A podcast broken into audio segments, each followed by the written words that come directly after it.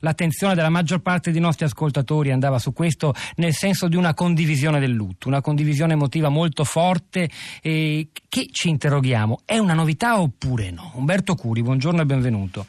Buongiorno a lei e agli ascoltatori. Le do un compito difficile e ingrato, la ringrazio per la disponibilità a intervenire in questa trasmissione. Abbiamo chiamato Umberto Curi, che è un filosofo, ha insegnato a lungo storia della filosofia all'Università di Padova, perché è una persona che ha scritto anche dei libri importanti sul nostro rapporto con la morte. Ricordo un titolo del 2011 uscito per eh, Bollati Boringhieri, Via di qua, imparare a morire, dove si ragionava anche sul nostro rapporto con il lutto rispetto al mondo antico, di cui lui è uno specialista, il mondo greco,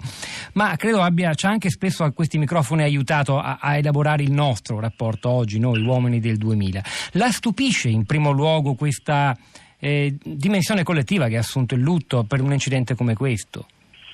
Ma molto banalmente si potrebbe rispondere che eh, l'abbondanza di mezzi di comunicazione, la diffusione dei social network eh, ormai hanno finito per socializzare tutto ciò che accade,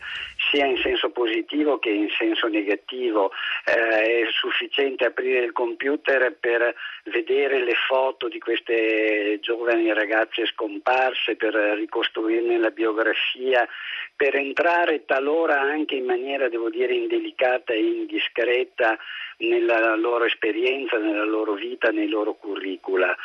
Qualche modo è una delle conseguenze di cui cogliamo qui aspetti non propriamente esaltanti, da un lato del processo di globalizzazione e dall'altro appunto delle possibilità dischiuse dai nuovi mezzi di comunicazione. Eh, credo che però resti un aspetto che è alla base anche delle reazioni fortemente emotive che abbiamo letto e ascoltato in questi giorni. Il fatto che quando muore un giovane si ha davvero la percezione di una interruzione del ciclo naturale, di qualcosa che in questo caso sì è veramente contro natura, perché il giovane vuol dire il futuro, l'apertura a possibilità nuove, la capacità di tramandare anche valori, conoscenze, competenze. Il venir meno di un giovane è un lutto che avvertiamo tutti come un lutto che ha a che vedere con la comunità intera e non soltanto con la famiglia di appartenenza. Curi, a questi microfoni abbiamo commentato più volte, anche recentemente, eh, altri lutti di giovani. Mi riferisco ovviamente alla vicenda tragica di Giulio Regeni. Noi siamo ancora diciamo, eh, sostenitori di una campagna per la verità di Giulio Regeni, quella promossa da Amnesty International, ma anche la vicenda altrettanto tragica di, di Valerio Solesin, che drammaticamente si connette proprio a quel che sta accadendo in questi minuti a Bruxelles. C'è peraltro chi dice che gli attentati potrebbero essere una reazione all'arresto di Salah Abdeslam Islam l'altro giorno nel quartiere di Molenbeek, cioè uno dei responsabili degli attacchi del 13 novembre a Parigi. In quel caso mi riferisco in particolare a un dibattito che facemmo sul, sul, sul lutto intorno alla perdita di Valerio Solesin, quando una nazione, per non parlare di una città, la sua Venezia, si raccolse intorno a, a quel dolore, al dolore di quella famiglia attraverso un rito civile un, che riaccolse le diverse eh, confessioni religiose e insomma eh, lo posso dire anche con una certa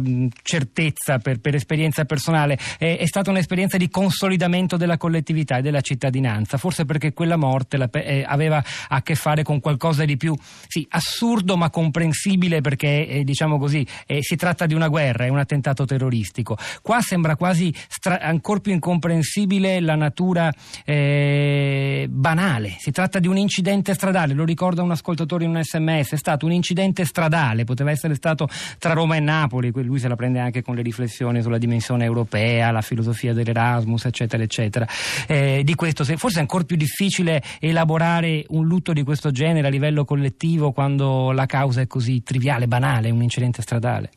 Ma certamente c'è anche questo aspetto, ma non dimentichiamo che, almeno a mio giudizio, c'è la percezione che questo evento costituisca una funesta metafora una metafora di una condizione che stiamo vivendo e che probabilmente non a tutti è chiara o non lo è nello stesso modo, e cioè che mentre il processo di costruzione europea e il superamento dei confini, delle barriere di ogni genere non solo ristagna, ma mostra tutti i limiti di una iniziativa politica incapace di costruire davvero la realtà europea,